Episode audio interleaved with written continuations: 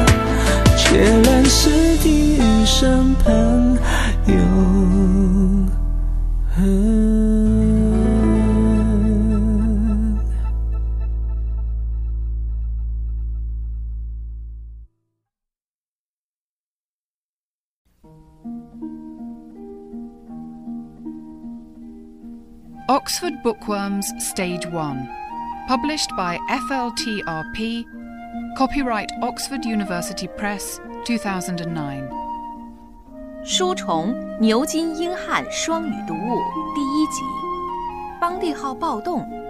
Mutiny on the Bounty by Tim Vicary, read by Gareth Armstrong.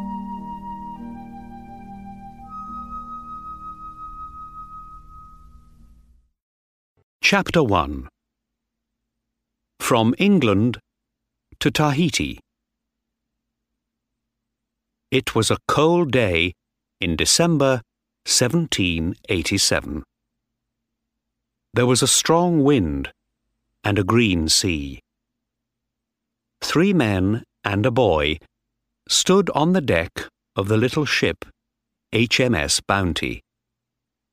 Behind them, on the land, were some hills and small white houses. The ship moved slowly out to sea. The boy, Peter Heywood, was 14 years old. He was a young officer, and he was happy and excited. England looks very small, Mr. Christian, he said. Fletcher Christian smiled at him. Christian was a tall young man, with black hair and a long, tired face. England is small, he said. But we're going to some much smaller islands. Tahiti, the Friendly Islands. They're small, but they're very warm and beautiful. A sailor, John Adams, laughed. That's right, Mr. Christian, sir, he said. Good food, warm sun, blue skies, and hot, beautiful women, too.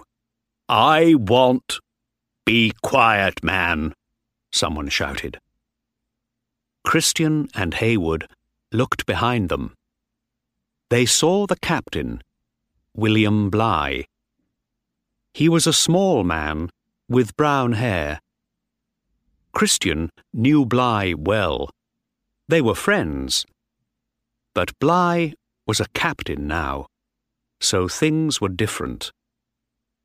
The Bounty was his first ship, and it was very important to him. Don't talk about women on my ship, Adams, he said angrily. Be quiet and sail this ship. Do you hear? Yes, sir, said Adams quietly. Now, listen to me, Mr. Christian.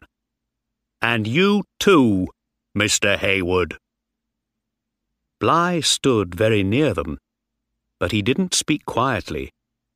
All the sailors could hear him. I'm the captain of this ship. Remember that. We're going 30,000 kilometers through bad weather and very bad seas. And I don't want any accidents. You are officers, so you don't talk to sailors about women or drink or anything. You must work hard. And your sailors must work hard too. Do you understand me, Mr. Christian?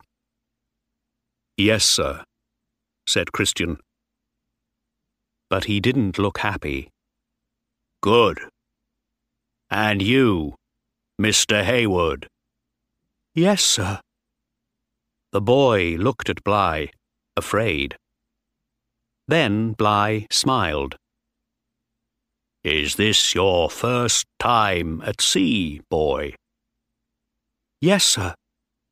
Well, you must work hard and listen to me. One day, perhaps, you can be a captain too. Would you like that? Yes, sir. Of course. Peter Heywood smiled. Right then. Mr. Christian, look at those men there. They aren't working. Run and talk to them, quickly. Bligh smiled again at Heywood. In a happy ship, the men must work hard, but the officers must work harder. Do you understand, boy? The Bounty sailed south across the Atlantic. For ten days they were in a storm near Cape Horn, but they could not sail west because of the strong west wind. So They sailed east to South Africa, Tasmania, and Tahiti. There were 33 sailors on the Bounty and 11 officers. Bligh was the captain. Christian was his first officer. The ship was often wet and cold, but no one was ill. Once, Bligh gave the sailors some apples, but they would not eat them because they were old and bad. Bligh was very angry. Damn you men, he shouted. Apples are good for you. You eat them, I say. On the 26th of October, 1788, the Bounty arrived at Tahiti. The islanders came to the ship in big canoes with food. The king of Tahiti, Otoo, was friendly. Bligh went to Otoo's house and gave him things from the King of England. Thank you, Captain, Otoo said. You are welcome here. I must give the King of England something too. But he's a rich man. What would he like? Do you know? Bligh smiled. It was an important question. My king is very rich, Otoo, he said. But we don't have any breadfruit trees in England. My king would like some for his people in Jamaica. Can I take some on my ship? Otoo laughed. Of course, he said. That's easy. Take lots of them. My people can help you. The Bounty stayed at Tahiti for five months, and by March there were a thousand breadfruit trees on the ship. Tahitian children played on the ship, and in the evenings the sailors danced and sang with the women. One morning, some sailors and Tahitian women took a ship's boat to a different island. Bligh was very angry. When the sailors came back, he put chains on their legs. Then he shouted at his officers and men. You men must stay away from these women, he said. You must all listen to me and work hard for me and the king. Some officers kept pigs on the ship. Sometimes Bligh took the pigs from his officers.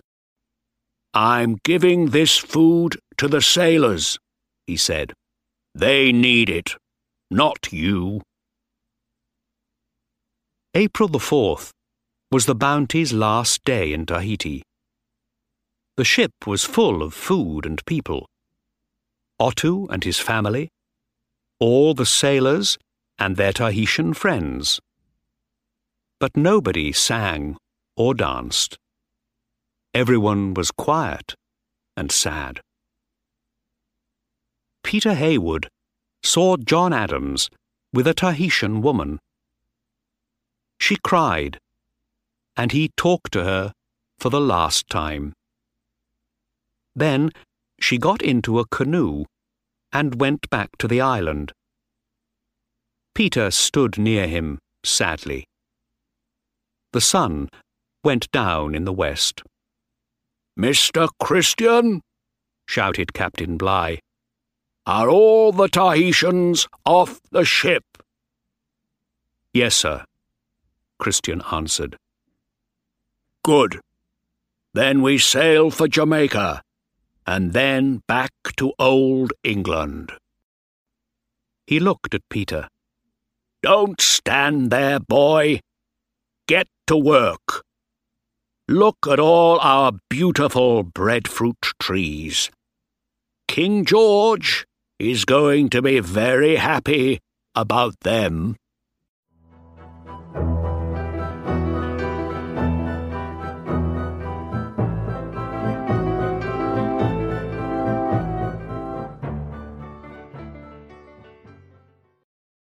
Chapter 2 Mutiny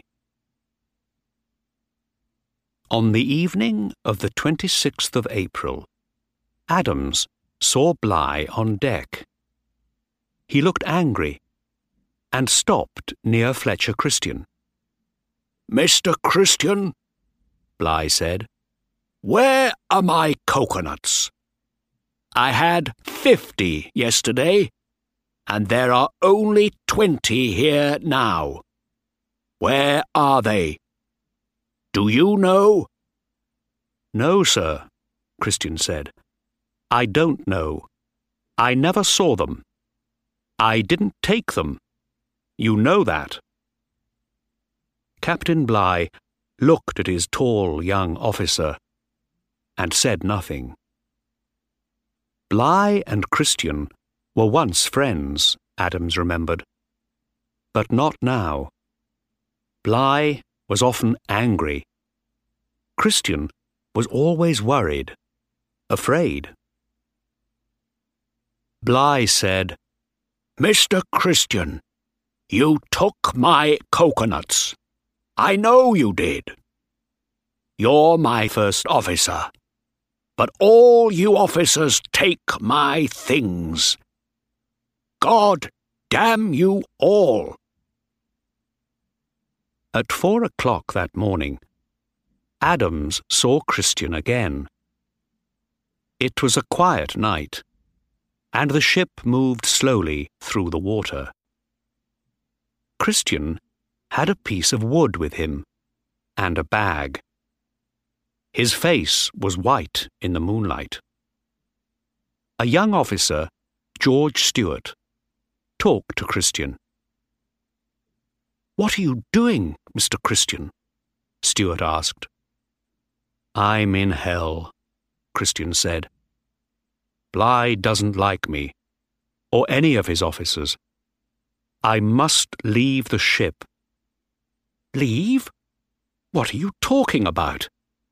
How? I have some food in this bag, and wood, and I can swim. Christian said. We're not far from the island of Tofua. Perhaps I can swim there. Swim to Tofua? Of course you can't, man. Do you want to die? It doesn't matter. I can't stay here with that man. I'm in hell, I tell you. Every day he shouts at me and it takes a year to sail to England. I must leave the ship. I understand, Stewart said. Many of us are afraid of Bligh. We don't like him. But you must stay. You're our best officer. Listen to me now. Bligh was in bed when the door opened Christian came in with three sailors. It was still dark. Bligh opened his eyes. In the moonlight, he saw the gun in Christian's hand. What? Bligh sat up. Get out, damn you! This is my. Hold him, Christian said. The sailors put Bligh's arms behind his back, and Christian tied them with a rope. Now, sir, come with us. They took Bligh out of his bed and up onto the deck. He wore a shirt, but no trousers or shoes. There were ten or twelve men there with guns and small swords. Christian held Bligh's hands with the rope, and Adams stood behind Bligh with a gun. What are you doing? Bligh said angrily. Let me go at once. You're. Be quiet, Adams said. Listen to Mr. Christian. But I'm the captain. Not now. This is our ship now, Christian said. Adams, put the launch in the water. The launch was a small boat, seven metres long. Adams put it in the water next to the ship. Right, Christian said. Thank you, Adams. You stay with me. Christian looked at some other sailors. He didn't like them. You men, he said, get into that boat. Quickly now. No, Bligh shouted. All of you, stay on this ship. Help me, now. He began to run, but Christian held the rope, and Adams held a knife to his neck. Do that again, Captain Bligh, and you're a dead man, he said quietly. At the front of the ship, Peter Heywood came up on deck. What's happening? he asked. He was afraid. Be quiet, Peter, Christian said. You stay there. Get into the launch, you men, he shouted. I told you. Slowly, eighteen sailors got into the launch. Then Christian took Bligh to the side of the ship. Now you, Captain, he said. Over the side. Two men carried Bligh over the side of the ship. Then the sailors threw some bread into the launch, with a barrel of water, a little meat, bottles of rum and wine, some rope and sails, and some of the captain's books. You see, we aren't going to kill you, Christian said. You can live on that for a week or two. But why are you doing this, Christian? Bligh shouted angrily. I'm your captain and your friend. No, you're not. Not now, Christian said. Don't you understand? I'm in hell with you here on this ship. You're going to be in hell all your life now, Christian, because of this, Bligh said. Bligh sat in the launch with eighteen men. Christian and the sailors watched him from the back of the ship. Then they opened a bottle of rum and laughed. England is that way, Captain Bligh, one of the sailors said. Thirty thousand kilometres to the north. Forget England, my friend, Adams said. I'm thinking about Tahiti and those beautiful women. We're going to be happy now on Tahiti with Mr. Christian. Christian looked at Adams for a minute, but he didn't smile. His face, in the early morning sun, was white and cold. Then he looked at the launch far away across the sea, with nineteen men in it. Tahiti, England, or the Bounty. It doesn't matter, John, he said. I'm going to live and die in hell.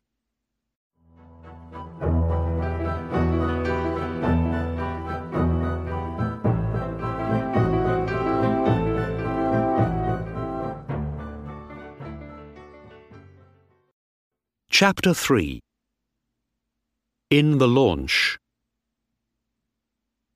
The launch was seven metres long, and there were nineteen men in it.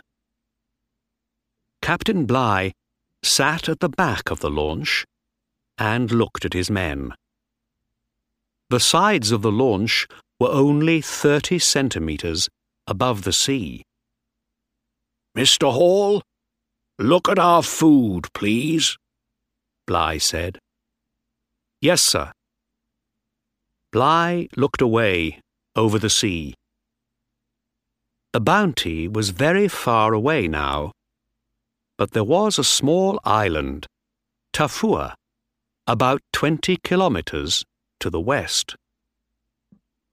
After some minutes, Mr. Hall, a young officer, said, Sir, we have 150 kilos of bread, 2 kilos of meat, 6 bottles of rum, and 126 litres of water, sir. Is that all? Bligh asked. We have a small sail and some coats, sir, Hall said. That's all. Thank you, Mr. Hall, Bligh said. It's not much, but we're going to Tofua, so perhaps we can find some more food and water there. Bligh was afraid, but he didn't want them to see that. The men were quiet. They didn't look angry. Next day, they landed at Tofua.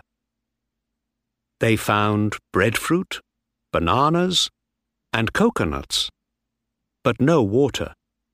A lot of islanders came down to the sea. Where is your ship? they asked. It sank, Bligh said. All our friends are dead. We need food and water. The islanders laughed. It was not a friendly laugh. They talked quietly. More men came. Soon there were nearly a hundred. They began to pick up stones. Get back into the boat, Bligh said. Quickly, now! But the islanders killed one man with stones. When the launch went out to sea, the islanders came after it in their canoes. They threw stones at the sailors. Throw the coats into the sea, Bligh said. Quick! The islanders stopped and picked the coats out of the sea. Then the canoes went back to Tofua. We can't land on any islands then, Bligh said. Not without a big ship and guns. He looked at his men. They were quiet and afraid. We must be very careful with our food, he said. Every man can have a small piece of bread and coconut today, and a cup of water. That's all. When it's cold, we can have some rum. But don't worry. Remember, I'm your captain. Listen to me and we can stay alive. Yes, sir. Then the youngest, a boy called Robert Tinkler, said, I want to go home.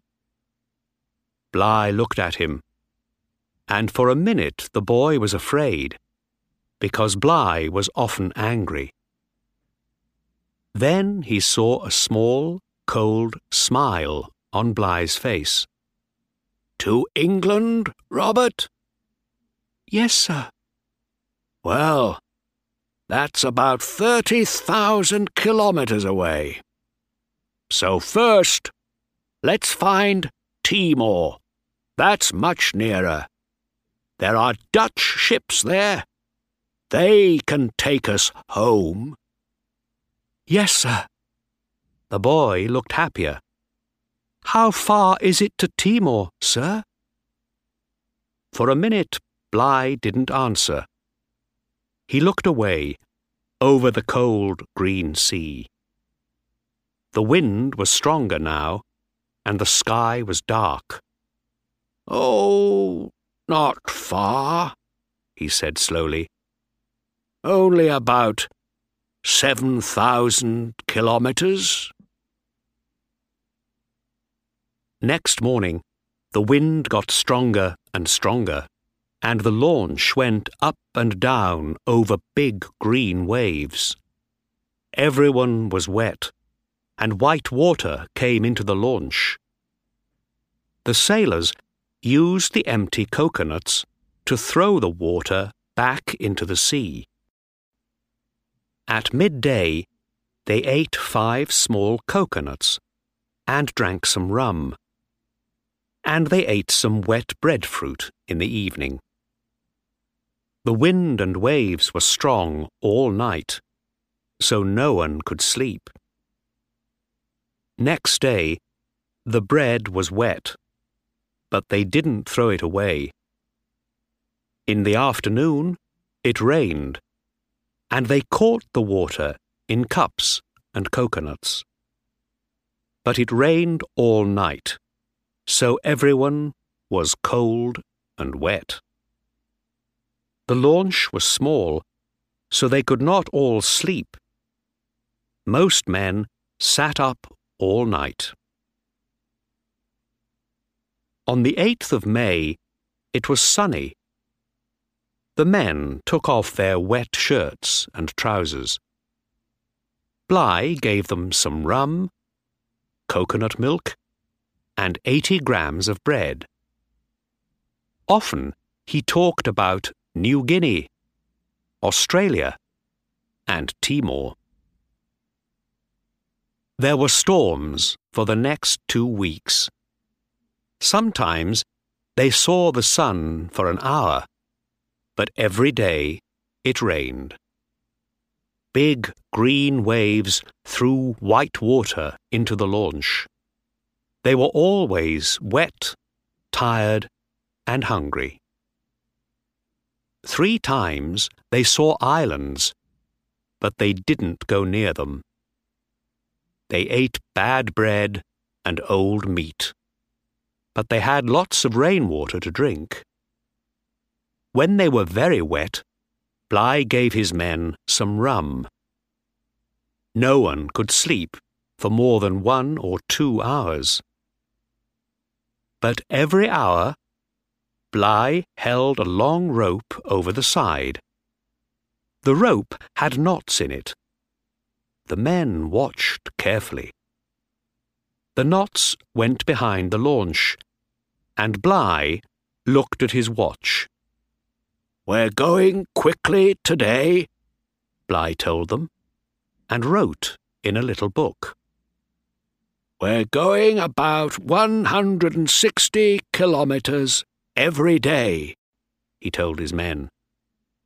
But we can't always sail west because of the wind. So, I'm sorry. But today, we can only have 40 grams of bread. Bad bread, too, said one man, Purcell. Yes, but it keeps us alive, Bligh answered angrily. Then he laughed. Look, up there, he said. There was a bird on the front of the launch. Its small yellow eye looked at them. Carefully, two sailors opened their hands very slowly. The bird didn't move. One man put his hand on it. The bird moved away. But at the same time, his friend caught the bird's feet and killed it. The sailors laughed and shouted. It was only a very small black and white bird, but it was food. Good food. I caught it, the first sailor said. No, you didn't, the other man said. I did. Be quiet, Bligh said. Give it to me.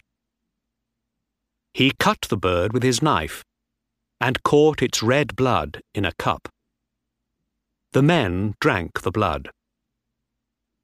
Then Bligh cut the bird into eighteen pieces and put them in front of him. Right, he said.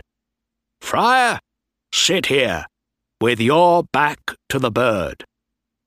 Now, I have one piece of the bird in my hand. He held up a piece of its leg. Tell me, Fryer, who shall have this? Ledward, Fryer said. All right. Bligh gave the piece to Ledward and picked up a second piece. And who shall have this? Hall. All right. No one was angry because Fryer couldn't see the pieces. Everyone watched. Bligh picked up the bird's head and feet. Who shall have this? he asked.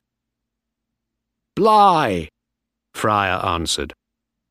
Everyone laughed, and Bligh looked at the head and feet sadly. Oh, well, he said. I know it's good for me. Slowly, he began to eat them. That evening, they caught a bigger bird and ate that too. Next day, they caught one more. Everyone was happy. Why are all these birds here? the boy Robert asked. Bligh smiled. Because we are near land, he said. On the 28th of May, at midnight, they saw white water in front of them. The Barrier Reef, Bligh said.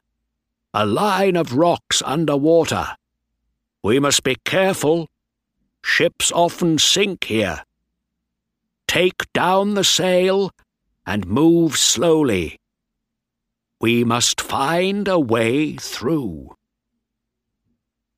They sailed slowly near the white, angry water. Then, after four hours, they found a way through. Behind the barrier reef, the sea was blue and quiet. They sailed quietly to a small island. They could sleep on the island and walk about. They began to look stronger but they were 2,000 kilometers from Timor, so they could not stay long. After six days, they went to sea again, west, towards Timor. The sun was very hot, and two men were ill. Bligh gave them some rum and the blood of birds. But they can't live much longer in a little boat like this, he thought. We're all tired and hungry. Someone is going to die soon. But it was not far now. Every hour, Bligh held the rope over the side and wrote in his little book. He watched the sun and the sea and the sky. And then, on the 11th of June, Bligh said, You cannot see it, but south of us there's a big island called Timor. They laughed and smiled and sang. Next day they saw the island, green trees and hills. Two days later, they came to a town called Kaupang. There were some Dutch sailors by the sea. Bligh and his men walked up to them. Who are you? a Dutch officer asked. You look hungry and ill. Where are you from? I'm Captain William Bligh, of the English ship HMS Bounty. These men are English sailors. We left Tofua 41 days ago. Tofua? the Dutch officer asked. Where is that? It is a small island, about 7,000 kilometers away. We came in that small launch. My God, 41 days in that. The Dutchman looked at the launch, and for a minute he said nothing. Then he asked, Did many of you die? Bligh smiled. Oh, no. Only one. And the islanders on Tofua killed him. Seventeen men left Tofua with me, and seventeen men are here now. Alive.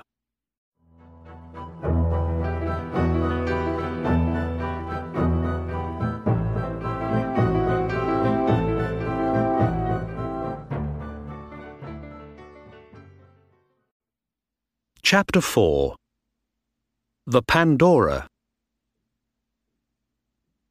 On the 14th of March, 1790, Bligh and his men arrived in England. When he told the story of the mutiny, English people were very angry. They sent Captain Edwards in the Pandora to Tahiti. On the 23rd of March, 1791, the Pandora arrived in Tahiti. Captain Edwards and his men looked carefully at the island. They could see a lot of trees and small houses, but no English ship. Then a small canoe came out to the Pandora the three men in the canoe shouted and smiled. I think they're Englishmen, sir, a sailor said. All right, Captain Edwards said.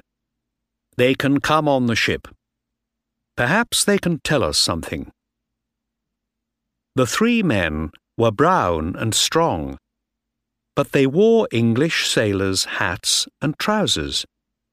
One of them a boy, about eighteen years old, smiled at Edwards. Good morning, sir. My name is Peter Heywood. I am a young officer from the Bounty. This is Mr. Stewart and Joseph Coleman, a sailor. Yes, I see, said Edwards. Three of you. Where are your friends? Where is Mr. Christian and the bounty? Heywood looked worried. Mr. Christian? He sailed away in the bounty, sir. A year ago, I think. But we didn't go with them. We waited. For you. We aren't afraid. I see, Edward said. He looked at them carefully. All right then. Tell me your story. What happened after Christian put Captain Bligh in the launch? Well, sir, Heywood said, we threw the breadfruit trees into the sea and sailed here, to Tahiti. Otoo, the king of Tahiti, was good to us, and a lot of men wanted to stay here. But Mr. Christian was afraid. We can't stay here, he said, because a ship is going to come from England. So Otoo gave us a lot of pigs and goats and food, and we sailed to a different island, Tubuai. Some islanders from Tahiti came with us. Eight men nine women, and seven boys. But the people of Tubuai didn't like us, and some of us didn't like Mr. Christian. So, Mr. Christian sailed the Bounty back to Tahiti and left sixteen of us here. And then? Captain Edwards was excited. What did Mr. Christian do? he asked. He sailed away in the Bounty, sir. I see. And how many men went with him? Nine sailors, I think, sir. But they took seven Tahitian men and twelve women, too. I see, Edward said. He looked at them angrily. Sixteen men stayed on Tahiti, and three of you are here. So where are the other thirteen? Are they waiting for me too? On the island? Uh, well, yes, sir. I mean. Peter Heywood stopped. He was worried and afraid. They were here, but they aren't here now, said George Stewart quickly. He put his hand on Peter Heywood's arm. They sailed away too. Oh, did they? Captain Edwards asked. When? Heywood and Stewart both spoke at once. Four days, two weeks ago, sir, they said. Then they stopped. Edwards watched them. I see, he said slowly. First, you are in a mutiny, and now you tell me things that are not true. Sailor? Yes, sir, one of the Pandora's sailors answered.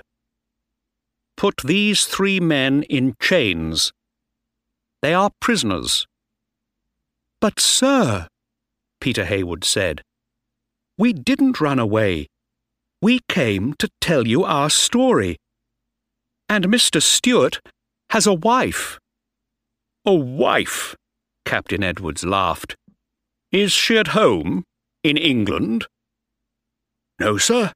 Here, Mr. Stewart answered. She's a Tahitian woman. Her name is Peggy, Mrs. Peggy Stewart. And we have a daughter. Edwards laughed again. A Tahitian woman? I'm sorry for her. But don't worry. She can come on the ship and see you in your new prison. Look behind you. We have a wonderful prison for you and your friends. Look. The three sailors looked behind them. On the deck of the Pandora was a wooden box, about two meters high and four meters long. It had a small door, but no windows. The Pandora's sailors put the prisoners in the box with chains on their arms and legs. Captain Edwards laughed. There. Are you happy now? You can stay there, all the way to England. But my wife, my little daughter, Stewart said. The door closed in his face. We didn't put Bligh in the launch. Christian did. We came to tell you everything. Edwards laughed, and Peter Heywood said nothing. Captain Edwards caught eleven more men and put them in the Pandora's box, too. Their Tahitian wives and children came on to the Pandora and cried, but Captain Edwards didn't open the door. For three months, the Pandora sailed to different islands, and the prisoners stayed in the box. But Edwards couldn't find Christian or the bounty, and so he began to sail home. Near Australia, the Pandora hit the barrier reef. Water came into the ship and the sailors couldn't stop it. After twelve hours, Captain Edwards said, We must leave the ship. Get into the boats, men. The prisoners could hear the noise outside, and water came in through the door. Captain Edwards took three prisoners out. But then he closed the door. What about us? Peter Heywood shouted. Please, Captain, open the door. Why are you leaving us in here? Be quiet, boy, said Captain Edwards. We're working hard now. The ship is sinking. But we're going to die. We can't move, George Stewart shouted. Open the door! But Edwards closed the door, and no one helped them. Outside, the first sailors got into the boats and rowed away. Inside the box, the prisoners hit the walls and shouted, but they couldn't move because of the chains. After an hour, a sailor opened the door and helped them out of their chains. But there was very little time.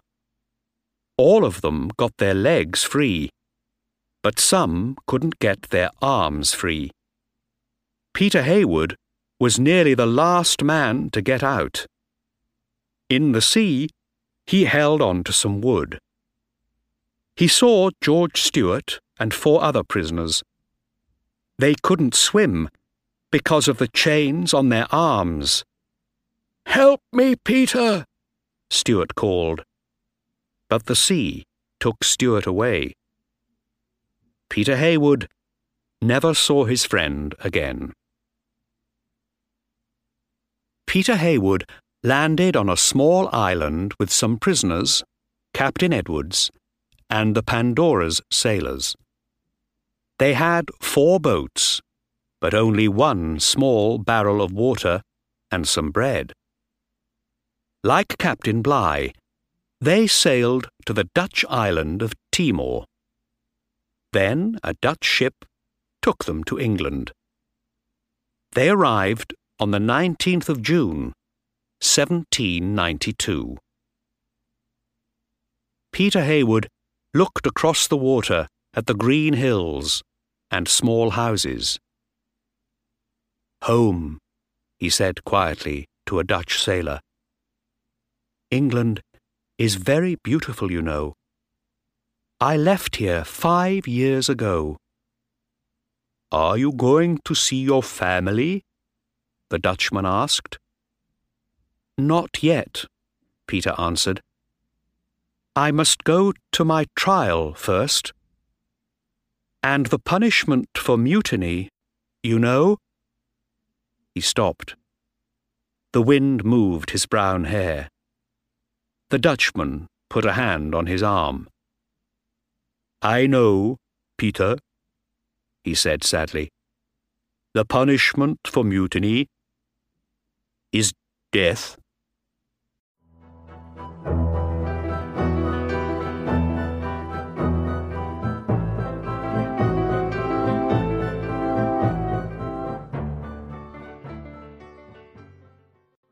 Chapter 5 Death, Life, and Thursday there were nine captains at the trial. Peter Heywood stood in front of them and talked about the night of the mutiny. It was four years ago, he said. I was a young officer, fifteen years old. When I came up on deck, Captain Bligh was Mr. Christian's prisoner. How could I help him I didn't have a sword or a gun. Mr. Christian put Captain Bligh and eighteen men into the launch. One of the nine captains asked, Did you try to help Captain Bligh, Mr. Heywood? No, sir, I couldn't. Christian and his men had swords and guns I had nothing. A different captain asked, Did Mr. Christian do the right thing then? What do you think? No, sir. Of course not. But you didn't get into the launch with Captain Bligh. Why not? I couldn't, sir. It was full. There were nineteen men in it. It nearly sank without me. Did you say anything to Captain Bligh? Uh, no, sir, I didn't. Some men did, but not me. So, Mr. Heywood, you were an officer on the Bounty, and you saw this mutiny, but you did nothing. You just stood and watched.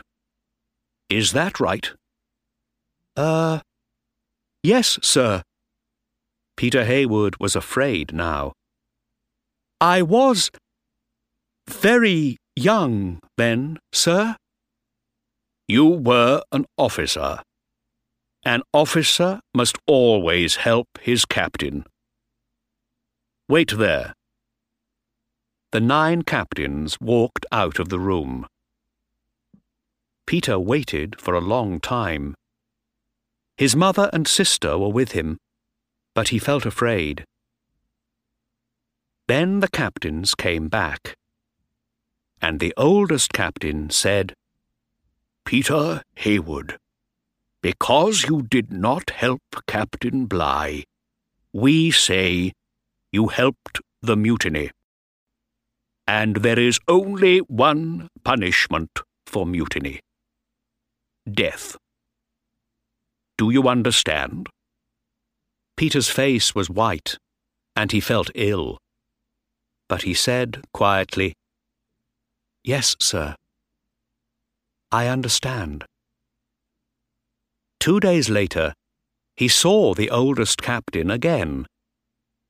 There was a small, cold smile on his face. Mr. Heywood, I have a letter from the king.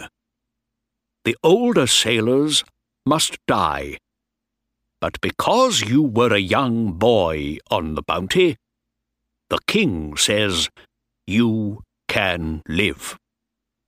You can go, Mr. Heywood. You are a free man. Oh, sir, thank you. Thank you very much.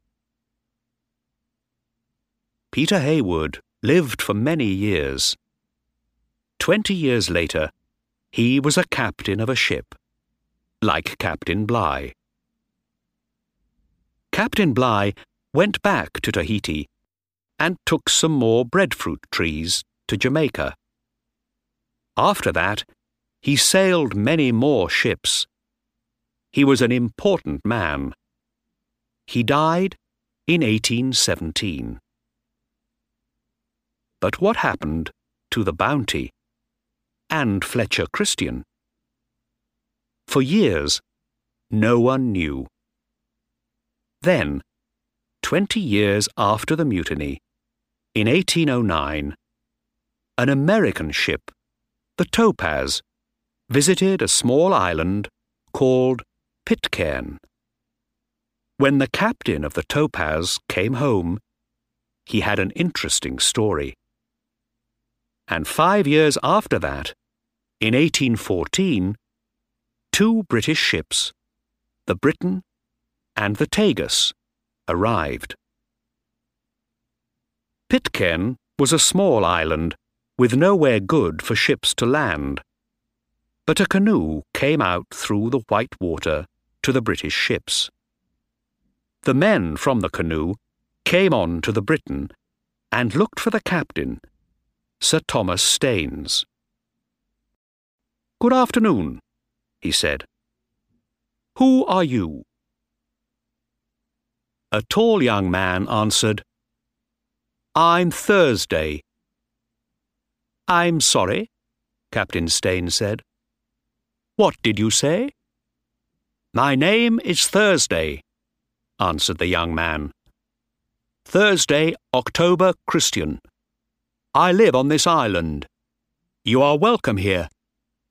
Would you like to come to my village and eat with us? Mr. Adams would like to see you. Well, thank you very much, said Captain Staines. And Captain Pippon from the Tagus? Can he come too? Of course, said Thursday. He is welcome. The two captains got into the canoe, and Thursday and his friends took it through big green and white waves to the island. Near the beach was a small village. How many people live here? Captain Staines asked. About forty, said Thursday. Here is our king, John Adams. An old man with white hair came towards the two captains. He wore trousers and an English sailor's shirt. Good afternoon, he said. My name is John Adams of HMS Bounty. Welcome to Pitcairn Island. Some old women gave the captains wonderful food, and John Adams told them his story. When the Bounty left Tahiti, Christian was very worried. A ship is going to come from England, he said. They want to kill me. They must never find us. So, when we landed here, we took all the pigs and goats and burned the bounty. We stood by the sea and watched. Then we made our village but Christian was always worried and afraid, and it was difficult to live here. The Tahitian men didn't like the English sailors. There were ten English men, seven Tahitian men, and twelve Tahitian women. When Christian took the wife of one of the Tahitian men, the Tahitian man killed him. Then the Tahitian men killed most of the English men. They nearly killed me. But the women stopped them. The women killed the Tahitian men. After that, there was one man alive on the island. Me. But there were nine women and some small children. This young man, Thursday, is Fletcher Christian's son. Oh, I see, said Captain Staines. So, you were alone here, with nine wives. John Adams smiled. He looked a tired but happy man. The old women near him smiled too. Well, yes, sir, he said. But I'm a good husband to them, and a good father to all these children. And of course, now that these boys are men, they have wives too. Do you all speak English? Captain Pippon asked. Yes, sir, English, and Tahitian too. We have our pigs and goats and coconut trees, and we think about God every day, sir. You are very happy, Captain Staines said. We are, sir, John Adams said. All of us. But, he stood up slowly, I know why you are here. You are going to take me to England with you. I must die there. Captain Staines looked at him. The Pitcairn Islanders looked very sad, and some of the women began to cry. What do you mean, man? Captain Staines asked. Well, Captain, I was in the mutiny against Captain Bligh. It was a long time ago, but I did it. I must take my punishment. But, my God! Captain Staines looked at Captain Pippon. Of course, the man is right, he said. But we can't do this. You're an old man, Mr. Adams, and you are happy here. Your wives and children need you. It was twenty years ago, man. People in England don't talk about the bounty today. And Fletcher Christian is dead. He is dead, but I'm not, John Adams said.